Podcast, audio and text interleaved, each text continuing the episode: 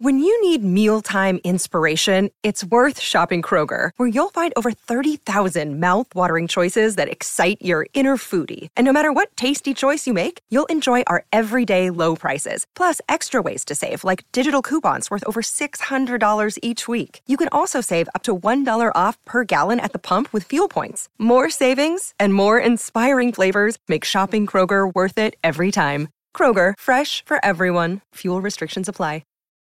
Look, Bumble knows you're exhausted by dating. All the, must not take yourself too seriously, and 6'1" since that matters, and what do I even say other than, hey? Well, that's why they're introducing an all-new Bumble, with exciting features to make compatibility easier, starting the chat better, and dating safer. They've changed, so you don't have to. Download the new Bumble now. Get up off my feet, I'm dancing too.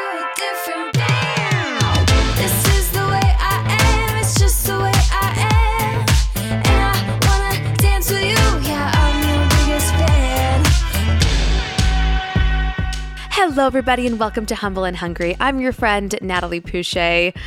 Oh my gosh. If you guys know me, then you know I'm obsessed with, like, the afterlife and mediums and psychics and, you know, what happens to us and reincarnation. I'm so beyond fascinated with this whole spectrum. And, you know, some of you are totally against it and not about it, but I encourage you just to listen and hear what my guest has to say. His name is Michael Drummonds, and he just went viral on the internet. So find him on Instagram at Michael Drummonds, and on TikTok as well, Michael Drummonds and Far Out Official. He is an energy reader, producer. He's super intuitive. But he basically had this like near-death experience and documented it. He has been posting all these videos and it just took off. So I can't wait to talk to him and ask him all of my questions. But I'm so excited. I hope you guys enjoy the show. This is the way I am. It's just the way I am. And I wanna dance with you. Yeah, I'm your biggest fan. Andy, how are you? I am doing well. How are you? I'm good. It took you a second to jump on the Zoom because you're making a cocktail. What are you making? I've been really into Jungle Birds lately. What is that? It's a classic cocktail, a tiki cocktail. The traditional version has Campari, pineapple juice, a dark rum, simple syrup. Yeah, and it's like red. Oh, that's like really vacation in a glass. Oh, yeah. It's super pretty. You know, but beautiful. Look at you. Yeah. So my riffs on this, though, are a little bit different. I use Aperol instead of Campari. And then I will also usually add like mango syrup. And then I put a dash of cinnamon on the garnish, and it's everything. And you shake it up in ice, or you just shake it and then you pour it on ice. Yeah. So I shake cube ice in the shaker, pour with the strainer, and then into crushed ice. And I'm going to ask Riley if he knows about that. Yeah. And so with my riff, I actually use bourbon and rum.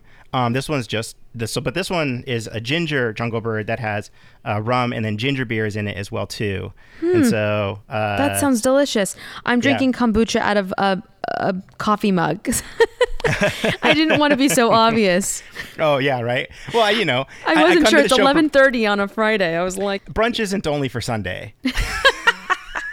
Especially when you're a parent, you're just like, although I haven't drank in 2 days. Hey, all right. I went to this workout class. It's called Lightning Fit, and you basically like suit up, and it electrifies you as you're working out. Oh it like gosh. Electrifies like your muscles, so you can burn up to like 700 calories in 25 minutes. It's only a 25-minute workout, and it kicks your ass. And let me tell you, I walked out of there. I was like, "Are you sure I'm gonna feel it? I can't sit on the toilet. I can't do anything. I can't even lift up Piper. It's awful." But it's so good. You know, it's like that. It hurts so good kind of thing. Yeah. I mean, I guess like kind of striking yourself with lightning and then working out at the same time is going to do a number on your body. So yeah. Totally. Hey.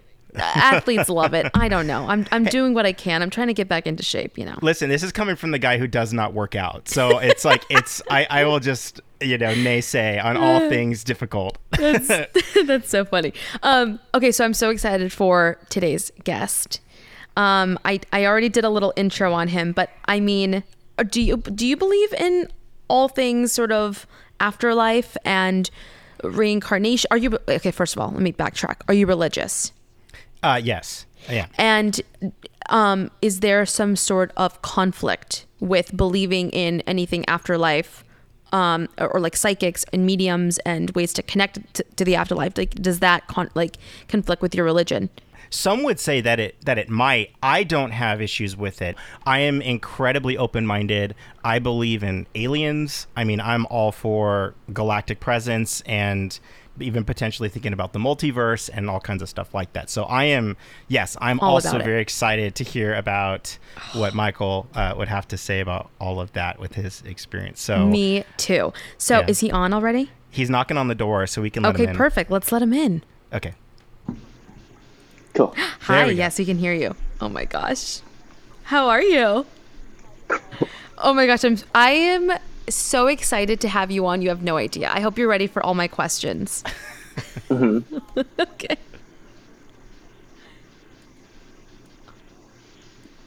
Oh my gosh, it makes your story even better. Okay, so you went viral like overnight because of your story, and I found you on Instagram through BuzzFeed. BuzzFeed has like 5 million followers. I mean, it's mm-hmm. crazy. And it was the video that you posted about your near-death experience. And I am obsessed with all things like afterlife. And there's a show on Netflix called Surviving Death. Have you watched it? I watched the first couple episodes. I didn't finish it, but I started it. Okay. So yeah, it's like the first episode that was like mind-blowing to me because it was about that.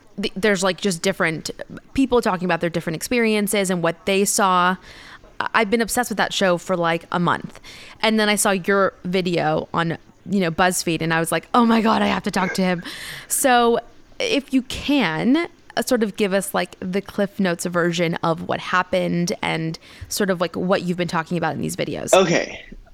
Cool. Yeah. So Cliff Notes version of what happened. So basically, or not, you can tell us the whole thing. Yeah. Where should we start? We can come back to this question, but like how I got started in like this spiritual community and all that kind of stuff. But basically, I had like this really cool traumatic experience happen when I was like a little kid that kind of opened me up to this world of like energy and intuition and spirituality and stuff. So I've been in it for a long time, and I got really into like sacred substances years ago and how they're used in like different cultures with boosting supernatural abilities, psychic abilities, intuitive abilities. And so I was sort of like really into exploring that world for a bit. I'd been doing it for years. I was, my best friend was someone who worked in the field. And so was getting lots of great input from her and insights. And basically one night I just did a little too much and ended up accidentally overdosing, and it caused me to go into these tonic-clonic seizures, and I just stopped breathing for a while. And so, was anyone with you, or were you by yourself? No, I was with somebody, fortunately. Yeah. I was always very responsible with it. I was with somebody, and it just got to the point though where like we realized that we just couldn't control it anymore, and I was gone, and I had sort of just passed out, collapsed, stopped breathing for a while. And then when I came to, I had the EMTs all over me. There were patches all over my chest. The room was full of like 8 police officers, like 5 or 6 EMTs, or fire trucks everywhere, and they rushed me to the hospital. And then I just kind of came to hours later. So it was a very crazy experience. It was very intense. Wow. But, yeah, it was. There's so much I can unpack from that, but that's sort of the 3D details of what happened. Okay. And so then from there, but so you remember basically everything that happened. So interesting. From the point that you... That's a really interesting story, a question, because I actually did not remember. I only remembered bits and pieces of it because I didn't really remember what was happening in like the 3D world. I was having my own experience, and I didn't remember all the details until about 5 months later. All of a sudden, everything just rushed back into my mind, like all at once. Every single detail. What triggered it? I don't know. I had moved away at that point, and I was just in like the right headspace, and something just triggered it out of nowhere. I was laying in bed, maybe it was a full moon or something, and then out of nowhere I was like, oh my God, I remember everything.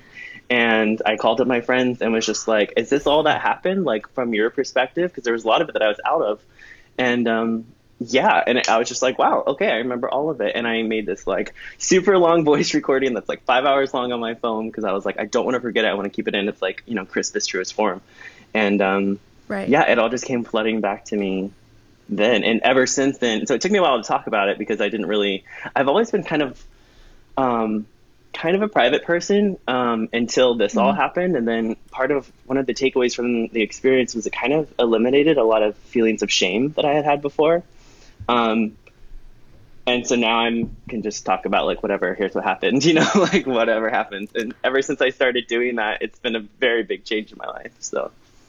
Oh, I bet. So from the time that the sort of incident occurred to like, you remembering everything, do you feel like you had changed at all? Or do you feel like you were sort of the same person, just dealing with this sort of like trauma almost? Yeah, no, I was very different. I was so hypersensitive. I could not handle being around people for the longest time. It was so basically what happened is, for the longest time, it was sort of like you're in this energy world where you're not even really seeing people. Because I mentioned this when you came to? For months after, for a long time after. Okay. Yeah, the veil between like the energy world and like the 3D world were really, really thin. And so like I couldn't really talk to someone without like looking in their eyes and seeing their entire history, their whole like wishes, dreams, all that. And it was just too much for me. And this is something that happens to a lot of people who have NDEs, is a lot of times they become agoraphobic, like they can't handle being around people for a long time. And it takes like years sometimes to get out of that. Mine was a little bit faster than that. But for the longest time, I really couldn't handle being around people. I was just too hypersensitive. And I still am very much, but not as much as I was, you know, the first six to 8 months after. I've kind of learned how to set those boundaries. But I've had to sort of navigate my life now with this new formed hypersensitivity that, like, before I used to live in New York City. And, like, no way could I possibly live in New York City anymore. I even tried, and I was like, no, this isn't going to happen. Yeah. I have to be like a lot more quiet and a lot more like still now. Cause you realize how loud everything really is from an energy perspective. If you just get quiet enough and listen to it. Like, would you say it's like a psychic ability, or is it like, I mean, to me, from the perspective now, all of us have it. It's always going on all the time. So like, yeah, it's psychic, it's intuitive, but also it's just feeling. It's just feeling everything. It's feeling yourself. It's feeling the world around you. It's feeling your connection to it all. It's being able to look at someone and just sort of like see them fully, like beyond the layers that we're all adding on to ourselves, and just seeing just the soul and the energy. Because that was one thing during the experience that was happening is, talk us through that. Okay. What was that like? Oh my gosh. So basically it started, it was in like waves, and there's a lot to unpack there, but essentially I knew right away, like something was wrong. And I was just like, oh crap, we're in it. Like, I'm just going to ride this out. It was like an instant, like I knew something was up. This wasn't right.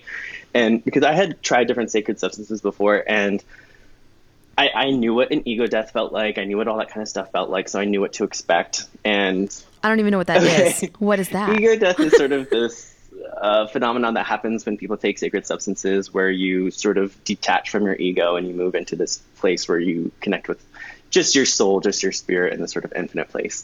But like peyote. Yes, exactly. Or any of those. Mm-hmm. Okay. Peyote, ayahuasca, all that kind of stuff. Okay.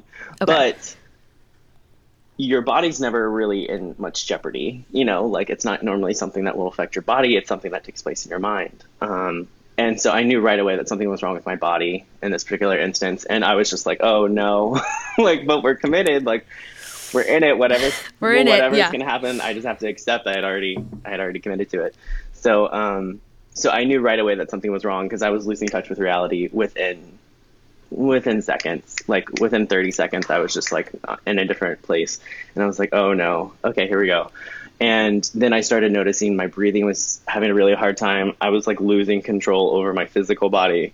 And then very quickly, it was like a fish like flopping on a deck. I was having like full body seizures. I couldn't breathe. And all this is happening. Meanwhile, I'm going in and out while this is happening. So like I'm I have moments of like awareness that this is what's happening to my physical body, but in the most part, I'm having my own experience on the other side, and I'm just like, okay, whatever. I'm not even present. And so one of the first things that happened was it was crazy. It was this bloop experience. So it was sort of it felt like there was something behind me that was tugging me and pulling me out of my physical body, like upward, like something was trying to pull me out of it. And that's kind of what kept happening. It was like this bungee, it kept trying to pull me out, and I kept trying to like fight it for a little bit. And then towards the end, when I think I kind of had like that quick crossover, there was a moment where I saw myself above my body. It was when it got to the point where I was like, I really can't breathe. And I like collapsed on the ground, and then I kind of got yanked out of my body and floated above it, and then went to like a place that I had never been before. And what does that look like? That, if you can, yeah. I'm sorry if this sounds all over the place. It's really hard to linearize. It was this. Yeah, they say like what, like time and space doesn't exist. Completely irrelevant. Yeah, totally irrelevant. Right. And that was one of the big takeaways from it, was this idea that like, oh, it only exists because we collectively agree upon it. Everything exists because we collectively agree upon it. And if we decide to collectively agree upon something else, that will become our new reality. And so one of the big takeaways was when I reached that place, it was just this pool. That's the best way I know how to describe it. This 360 pool of multicolored, blissful, creative energy. And it, I have chills. And it was just the only way I know how to describe it. I get a little emotional talking about it. It just was. It just, I don't know how else to explain that. It just was. And it didn't matter who you were, who I was, none of that mattered. This energy, it just was. And it was just there. I don't know how to explain that. It just was. In the best way possible. And there wasn't like physical faces. It wasn't like, okay, so you saw. That's another good question. Sorry. I'm all over the place now. No, it's fine. And I'm all over the place too. So just, yeah. It's all right. So, sorry, everybody at home. So when I first started getting pulled back out of my body, but I could still feel that my like astral cord was still attached to my body, there were beings that kind of met me like halfway, I would say. And they were, they didn't have physical faces. They were, so you can imagine like a human body outline, right? So there's like a silhouette of like legs and arms. It was like that, but they were, imagine that's made of glass. And inside of that glass outline is that energy, that multicolored infinite energy. So it was almost like they created this encapsulation just to meet me halfway. And it was very clear to me, like, so things made sense to me. Did you recognize, but did you know who it was? I recognized, not from the physical details, but from like their energy signatures, that this was not somebody that I had met in this lifetime. It wasn't like a loved one who had passed on, but these were people that felt like cosmic intergalactic friends that I had known for millennia, for across lots of time, and I trusted them instantly. I knew I could trust them instantly. They had my best interests at heart, and they were just there to take care of me and help me through that experience. Could we call them in this life like our angels, like how we refer to like our angels? Totally, yeah. Okay. My understanding of that now, because I was raised very Christian, so I was very, archangels and all that kind of stuff. For me, it's just this infinite pool of energy is like the top, like just that. And in Christianity, or like the I am discourses, they call it like the I am, like the burning bush is the I am, and the I am discourses. I feel like I understand that so well now. I'm just like, oh, it really just is. It's just this. It just is. And anything, whether it's ascended masters, archangels, spirit guides, it was just what they did for me was create this shell so that I could have that expression to meet halfway, because that would be that's how I was receptive to it at the time. That to me is how I now understand angels or anything like that. It's just how that energy is choosing to express itself, and it's going to express itself in whatever way you're most receptive to that love and reception to it. So for me, I was okay with an abstract version of that because it was the energy that I was connecting with. But I think that is why some people, when they have a near-death experience, might see an angel or might see a loved one or whatever. To me, I feel comfortable with the idea of just this abstract energy. To me, that's even more exciting because it feels like it's both in me and you, and there's less division to it. But a lot of people are like, why do some people see other things during their NDE? And I think it'll just meet you wherever you're most receptive. So however you're most open to accepting that loving energy is what you'll experience, in my opinion. Right. Okay, so you see colors, you see sort of like these energies and images or tracings of.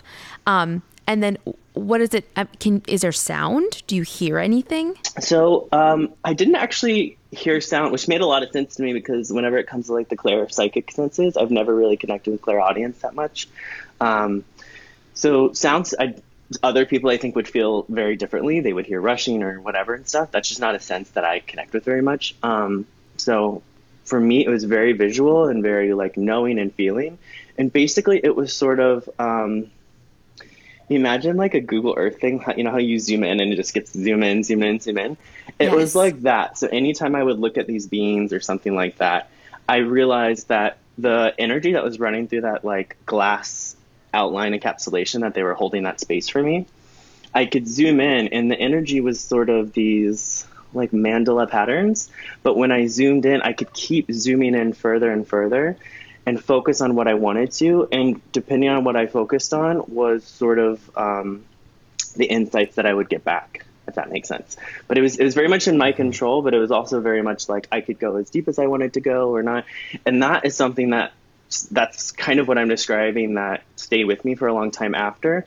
Because the same thing would happen when I looked at people like months after that. I could look into them and it was like, oh, I'm zooming into their energy body now. And I can see all these different things because it feels, well, it looked very clearly like there were these valves inside of us. And certain ones are open, certain ones are closed. Trauma might close some. But the whole point is to open up all the valves, particularly this one here in the chest, because this one felt like a master control center or something that could open up the other valves. But I could zoom in and see the valves of people and be able to be like, oh, this one's closed. I can see that, and I can see why it's closed and the whole story behind it, and like move through the body like that. If that makes sense. Oh my God, how that's beautiful.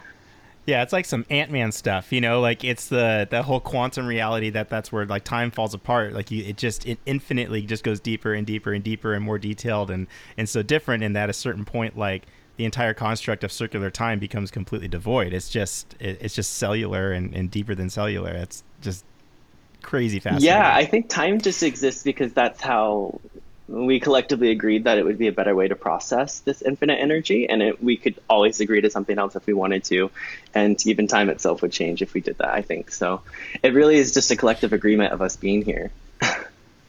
So you said that you were raised, you were religious growing up. Mm-hmm.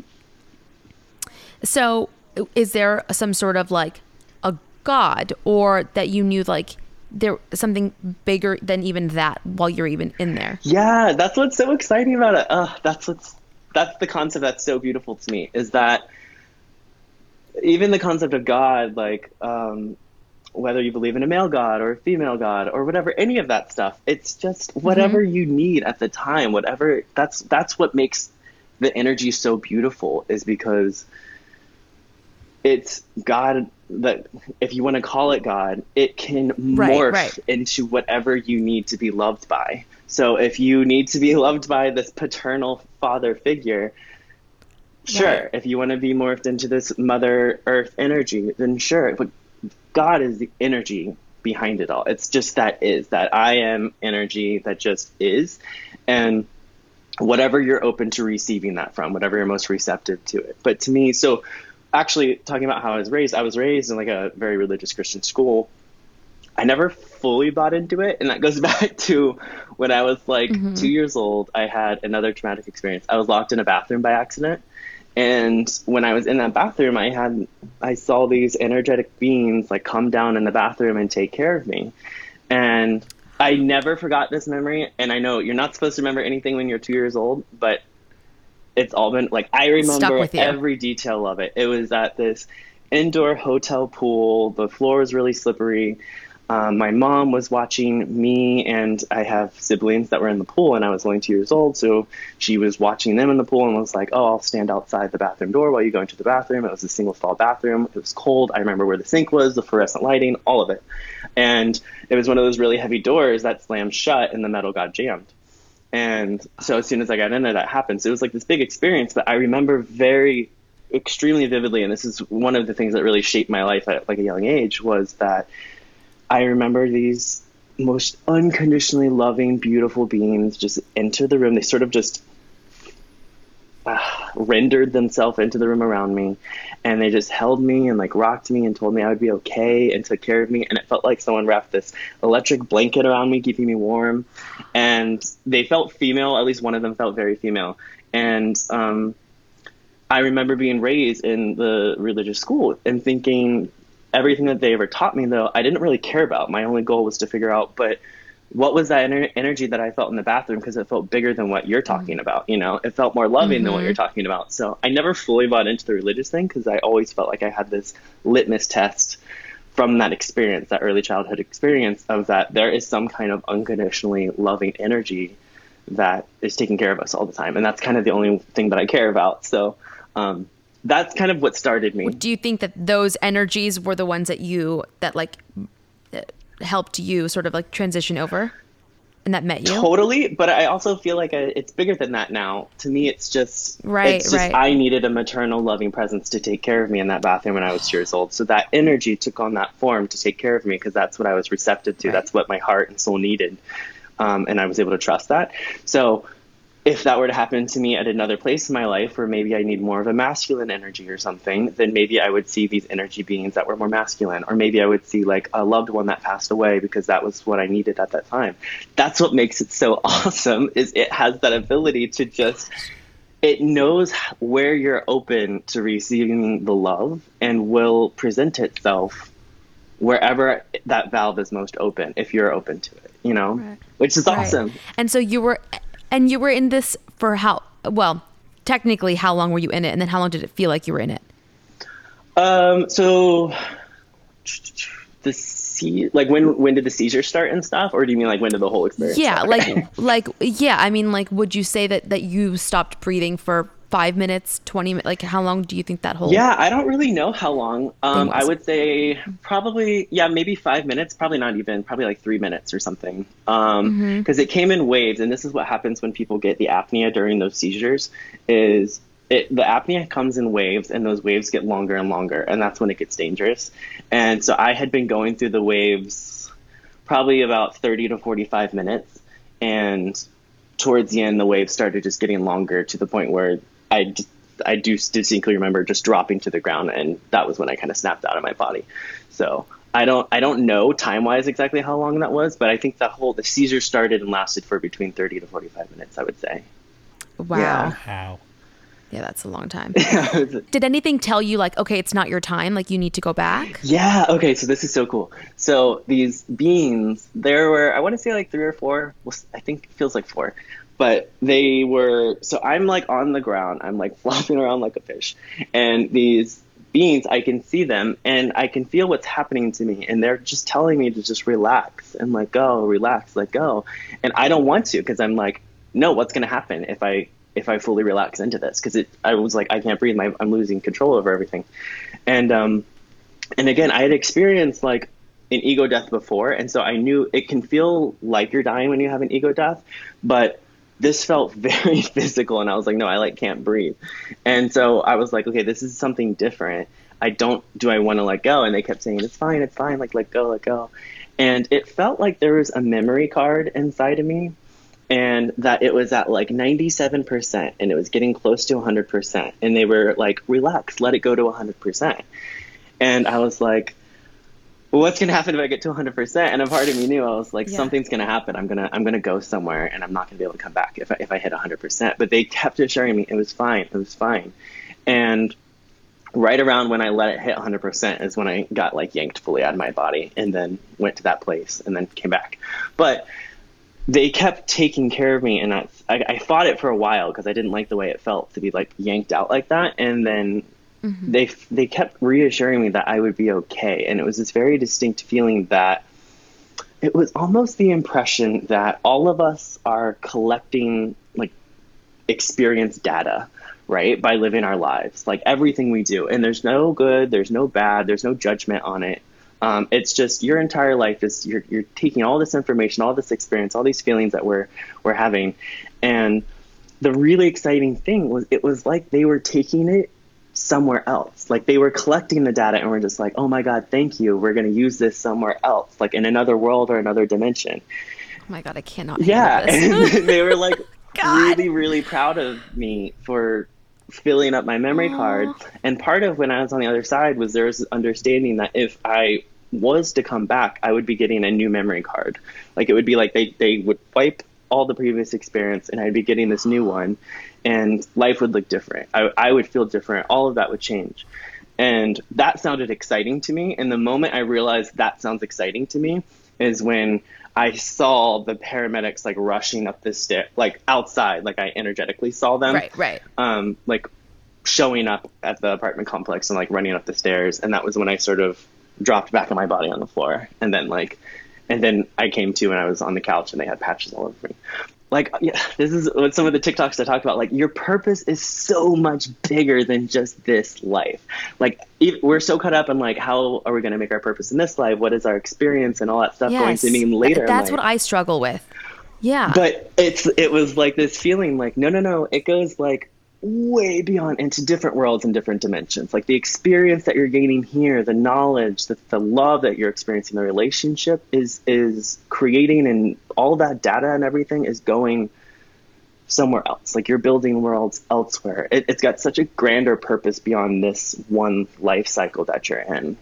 Even this one 3D reality. Oh gosh, speaking of life cycles, so you do believe in like reincarnation and having multiple lives or no? Yes, but I think it's all coexisting at the same time. It's all just, so it feels like there's that infinite pool of energy and we sort of just bloop down into reality that we want to experience. Then we go back to that and we can bloop down to anyone. Like time, linear time is how we understand it. So it feels cyclical like this, but I just see it as sort of like lava lamp bloops. Like you're just blooping down from this energy, experiencing something and blooping back up. And then like rain. Because like, I don't want to come back. Like if someone asks like, do you want to be reincarnated? Absolutely not. I'm good. I feel like check the box. I did it. I did life. It was cool. But like, I don't want to come back. Is that terrible? No, I firmly believe that no one is forced to be here. I do think that if you're here, it's because on some level you agreed to be here, because I do think that we are given a choice. I know a lot of people feel like I was forced into this human boot camp. I don't see the world that way at all. I don't think that we're here to just like get our PhDs in being human. I think we're just, I think life's meant to be a lot more fun and simpler than that. And we knew that coming here, which is why we were like, yeah, sure, I want to play that game. But I also think that on the other side, you're given a choice. And if you don't want to come back here, you don't have to. You can go somewhere else. You can create your own worlds. It's really, there's no way to describe this. Energy is just so anything and everything that you can possibly imagine exists. And so, like, you want to create your own world somewhere else, it exists out there. Anything. The fact that you could even have that thought means that it exists. So I think you have that choice. So if you don't want to come back, I don't think you have to. Right. I think a lot of people...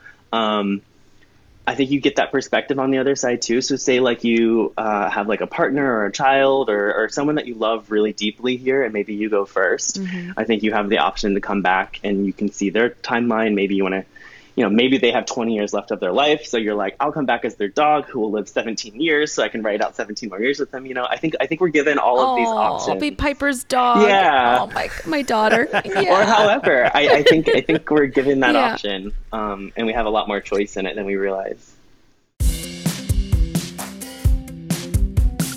Do you have big plans for the summer? What about for next year? If any of your plans include trying for kids, there's an easy way to learn more about your body while thinking ahead. The Modern Fertility Hormone Test is a simple at-home finger prick that unlocks tons of insight into your reproductive health, from egg count to menopause timing to possible outcomes for egg freezing or IVF, all good things to know if kids are in your future. It's the easy and affordable way to test your fertility hormones at home with a simple finger prick. Mail it in with a prepaid label, and you'll get your personalized results within 10 days. Traditional testing with your doctor can cost over $1,000, but Modern Fertility gets you the same info at $159, a fraction of the price. And if you go to modernfertility.com/humble, you can get $20 off your test. Also, if you have an HSA or FSA, you can put those dollars towards Modern Fertility. You'll get insight into your hormone levels, how many eggs you have, and other important fertility factors. The results go deep into what every hormone means, and you can also talk one-on-one with a fertility nurse to review your results and options for next steps. If you want kids today or maybe one day in the future, clinically sound info about your body can help you make the decision that's right for you. So right now, Modern Fertility is offering our listeners $20 off the test when you go to modernfertility.com/humble. That means your test will cost $139 instead of the several hundred or even $1,000+ it could cost at a doctor's office. So get $20 off your fertility test when you go to modernfertility.com/humble. modernfertility.com/humble.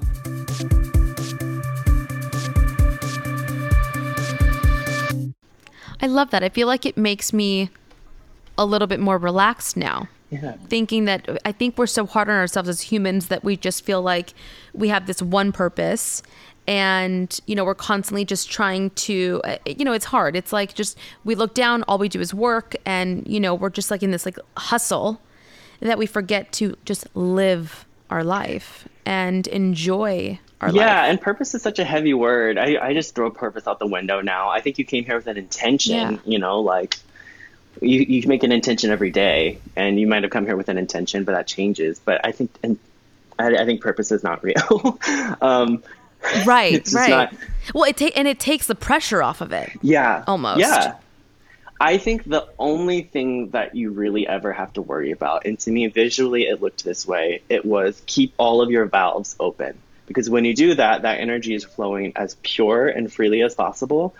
And everything else is taken care of you in that moment. Because that's when you're most aligned with your intention, or if you want to call it purpose or whatever, the intention that you came here, which means you're going to flow down that river that like matches your energetic signature most authentically. So you'll get wherever you intended to go originally. Like you imagine. So before coming, there was sort of like an end goal. I think. Like there was a certain path that I'm supposed to take. Well, I think you set an intention, but I also think that at any point in time, you're capable of deciding to be another version of you, in which case your intention can change. Mm-hmm. I think that there's so much more, we have so much more control over that. And I think that's what happens a lot of times is things happen to us that force us to change. And I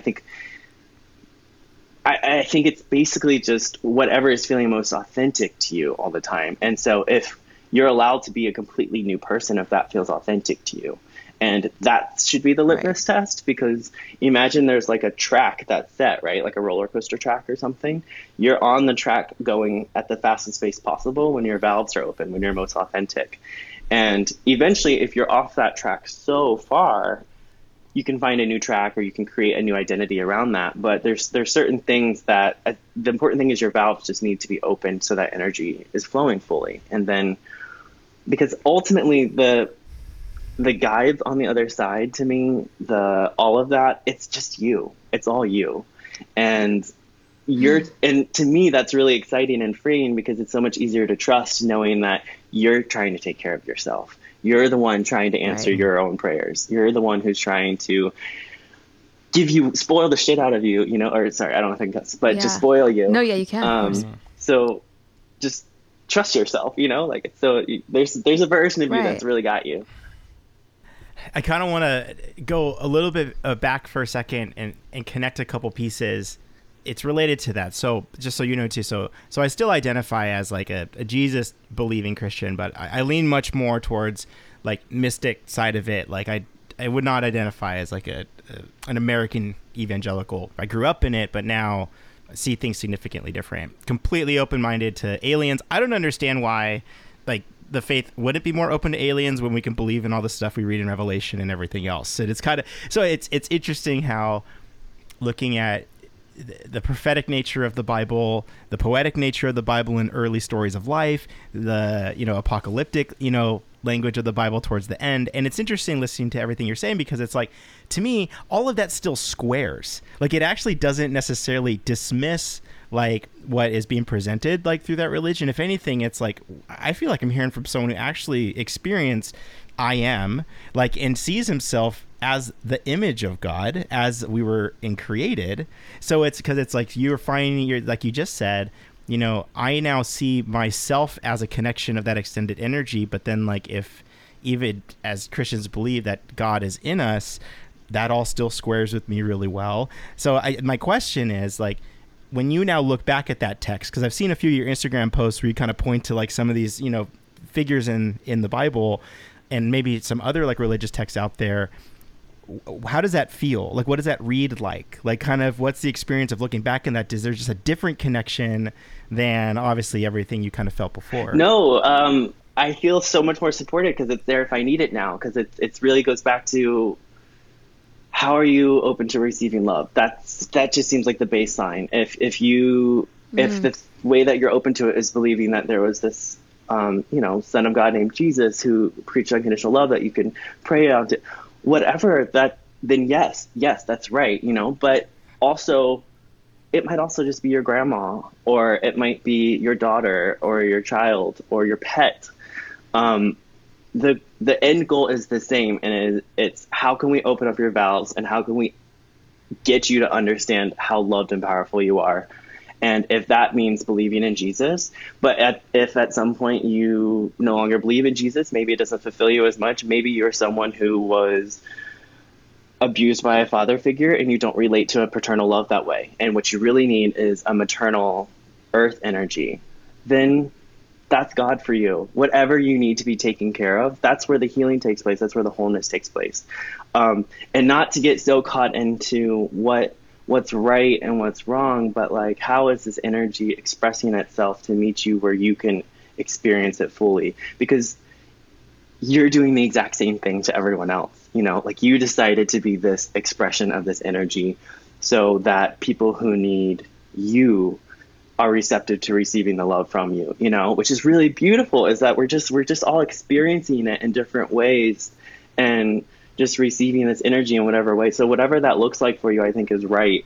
And there's sometimes when I need to connect with like my childhood and I need that like Jesus figure to feel loved and safe or something, then that's real for me in that moment. That's right for me. And then there's other times when I need to feel that from myself, or I need to feel that from earth, that kind of grounding, you know, loving energy that I can't get from believing in Jesus, but I can get from taking a walk in nature and touching the earth and feeling it that way. You know, that's what makes it so great, is it just is. It's everywhere. It's all around you. It's inside of you.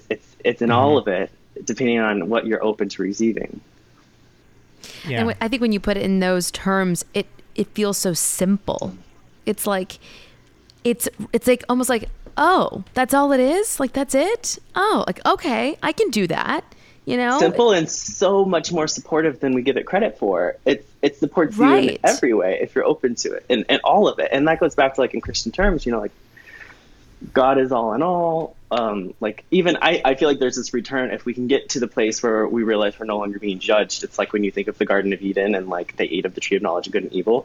Returning to Eden means letting go of that judgment of this is right, this is wrong, this is good, this is bad, all of that, and realizing it just all is, like, and it's okay because you're part of it, and you're supported all the time. Like, it's just it really is simplifying everything. It really is breaking it down like that. I love that. Mm-hmm. So what's next for you? Where do you see all this going? What do you feel like this new chip of yours, this new SIM card? Yeah. Like what? Yeah. Like what's next? So when I was in the hospital, so I'm from the East Coast, and when I was in the hospital, very bizarre situation happened. I was in the bed, and because they had come and taken me in that state, I didn't have my wallet with me. I didn't have anything.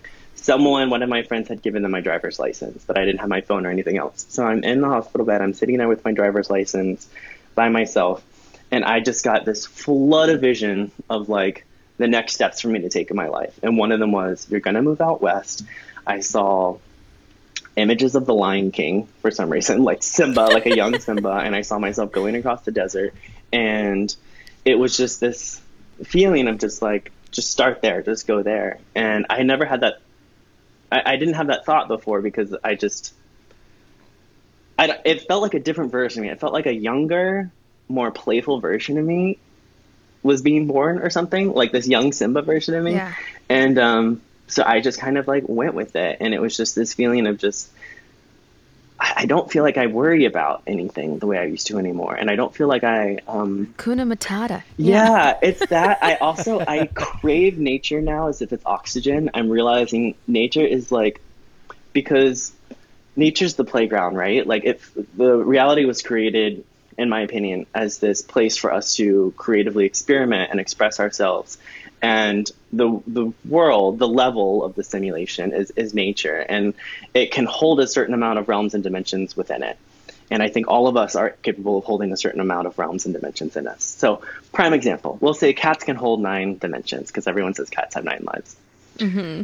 So we'll say cats can hold dimensions 2 through whatever. I can't do the math right now. 2 to whatever 9 is 7. Yeah. 7 dimensions or whatever that is. Wait, no, 11. Why can't I do math? Okay, 2 through 11. Sorry. And I'm like, yeah. We'll say cats can hold dimensions 2 through 11, right? And we'll say that human beings can hold dimensions, I don't know, we'll just throw out 3 to 8. Our collective reality is whatever the average mean of those dimensions are. If it exists here, it's because it can fit within that threshold. Oh my God, we're going back to third grade math over here. Mean, median, mode. Oh, I just did that with my niece. Whatever the middle average is, basically. That's our collective reality, the way I see it now. So if we bump ourselves up higher, if we decide to move higher, then all the things that don't fit within that threshold, that average will have to drop away. If we lower ourselves too much, then all those higher things will have to float off. I think we're all collectively bumping up one right now, which is why there's this huge like collective interest in all this stuff right now. And the exciting thing about that is that a lot of those lower things are going to have to fall away because we're collectively bumping up our median average, our mean average. So having said that, I think Earth can hold a very large level of those realities and dimensions. This playground was built like each, like the trees, whatever, can hold a really big threshold for us. And it's always bringing us back to that middle average if we need that kind of grounding. So if we drop too low, or even if we go too high and we need that, it's the equalizer, you know, it's like that middle blank canvas kind of place. So now I crave that all the time if I'm caught too much in like the 3D. My friends and I always say 3D is so loud. It's so loud. And it really is sometimes. Like you just need to find that silence. And that always is kind of a reset. So big thing of me moving out here is I spend so much time in nature now and I love it. It's so amazing. Like Don't they say that if you physically touch the ground, and put your feet on either grass or soil or sand or whatever it is, it actually really does change your like serotonin levels, right? Oh, totally. Yeah. Even bigger than that. That's crazy. Just to think like take your shoes off, touch and be one with Earth, and it will literally chemically change you. Yeah. Take your shoes off, take showers, take baths, reconnect with water. All of these neutralize and elements that help wash off all of the energy that we're collectively absorbing all the time. I actually think that I know the pandemic's been really hard for a lot of people, but the beauty of it has been the isolation of everyone getting really comfortable with what their energy feels like. And then as there's this reemergence and we go back out there, that sensitivity, like I hope people don't lose that sensitivity to know that like, oh, here's what I feel like, here's what you feel like. And now when we meet, I can feel that difference and stuff. I think a lot of times people take too much responsibility for their anxiety and stuff when it's like, oh, or maybe you're just a sensitive person and you're in a crowd of 10,000 people. So of course you feel anxious, you know, like you've got all this noise. That's me. Yeah. I get very anxious. And that's fine. Yes. It doesn't mean you've got some trauma to work on or anything. You're just a sensitive person and you know that about yourself now, but you probably feel right. I just need like a reset. Yeah. A reset or just knowing there's sort of like bumpers on a bowling alley. It's just guiding you to where you're meant to flourish. And it's constantly doing that all the time. If we just listen to it and don't judge it or don't think that we're broken or need fixing all the time, but that it's always there trying to teach you something and help you in some way. Oh my gosh. I love how you explained all this. I feel like it's so palatable. Like you can understand it because I think that it can get so complicated and so like beyond, you know, art, like the way how we can even understand it. But I feel like the way that you explained it is just, it's like right. It's just simplified, and I hope people listening are open to this conversation. Yeah, totally. So. And really, at the end of the day, the biggest takeaway is just knowing how to check in with yourself and your own intuition, because I say this over and over, your relationship with yourself is literally the only thing that matters, because it's going to filter your entire reality. It's going to leak out into everything. And really, your GPS is the only one that matters. It doesn't matter how other people are living their life or what they're doing or what spiritual path they're on, because the fact is, I might get guidance from my higher self that completely clashes with what you're getting today. And it doesn't mean one of us has to be wrong. It just means you're getting that for you today, and I'm getting this for me today. And that's because we're on our own individual journeys. And that's what's beautiful about it. So really, it's just about teaching people, I think, how to tap into their own intuition. And what are you getting today? And my big takeaway is I always put my left hand on my chest to bring my energy back in and pull it back in if I've given it out so much, because I think the left is for you. It's the one you keep for yourself, or whatever the least dominant receiving hand is. They do that in yoga. Your left hand goes on your heart, and then your right hand goes on your stomach. Oh, totally. Yeah, just bringing it all back in, and then just asking yourself, how are you feeling? What's going on? Are you because you create the safe space for all those feelings to arise. So when it comes healing, everyone's on a healing journey. You don't have to work for healing. You just have to create the safe space for feelings to come up. Your body knows how to heal. Your energy body knows how to heal. You just have to be willing to feel. And that's why the biggest blocks, I think, are things like shame or guilt or all of the things where we judge our feeling process, which is us judging our healing process. And you can't do that, because the way to open the valves is just to feel fully, whatever that is. And then it'll start flowing like that. And that's when you get your guidance. That's when you get this doesn't feel right to me. Great. Don't judge it and think something's wrong with you. It doesn't feel right to you, you know. So just listen to that, follow that, but just always bringing it back to you and what you're picking up on and your intuition and what feels right to you. And then rule of thumb with anything is always follow the good feeling. So. Right. Oh my gosh. I love you. I could talk to you all day. Thank you so much for coming on. Yeah, thanks for having me. And you guys go follow him on Instagram at, is it Drummonds? Drummonds, yeah, just Michael Drummonds. Okay, Michael Drummonds on Instagram, and then at TikTok as well. I think he has another one called Far Out Official. Yeah, if you want to get really Far Out Official on TikTok. Oh my God, I love it. I'm going to go follow that right now. And then you also are in the middle of writing a book. Yeah, I had a lot of people ask me to just is there somewhere where they can just read the whole story from start to finish? And so I was I should start putting something together. So I've been... That five hour session you had, you should just make that an audiobook. Oh yeah, no, totally. And that's why I did it, because I need to go through and narrate it and stuff. But I have the voice recording, so I'm kind of just typing it up now. Okay, good. Yeah, I just have it so I can just be here, just read the book. It's as detailed as I can get. Exactly. So yeah, that's what I'm working on now. Oh, thank you so much for coming. Listen, you guys, go follow him, go follow his journey, go message him, ask him all the questions, and thank you again so much. I hope you can come back. Yeah, thanks for having me. This was a pleasure. Thanks. Bye. Thank you guys so much for tuning in today. I hope you enjoyed the episode with Michael. I enjoyed having Andy on. It's funny, I always talk to Andy. He's obviously my producer, but we talk about the episodes beforehand, and he's very into this. So I was just jump on the show and let's talk about it. But yeah, I hope you guys were sort of open-minded going into it, and maybe you got something out of it, maybe you didn't, but that's okay. That's sort of the beauty of the show. But thank you guys again for tuning in. Please make sure to subscribe, rate, and review. Share with friends. That's the only way we can sort of keep the show going. So thank you guys again for the love, support, and remember, stay humble and stay hungry.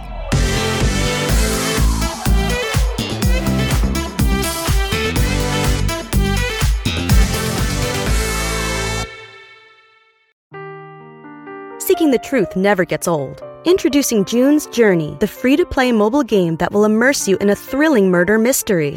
Join June Parker as she uncovers hidden objects and clues to solve her sister's death in a beautifully illustrated world set in the roaring 20s. With new chapters added every week, the excitement never ends. Download June's Journey now on your Android or iOS device, or play on PC through Facebook Games.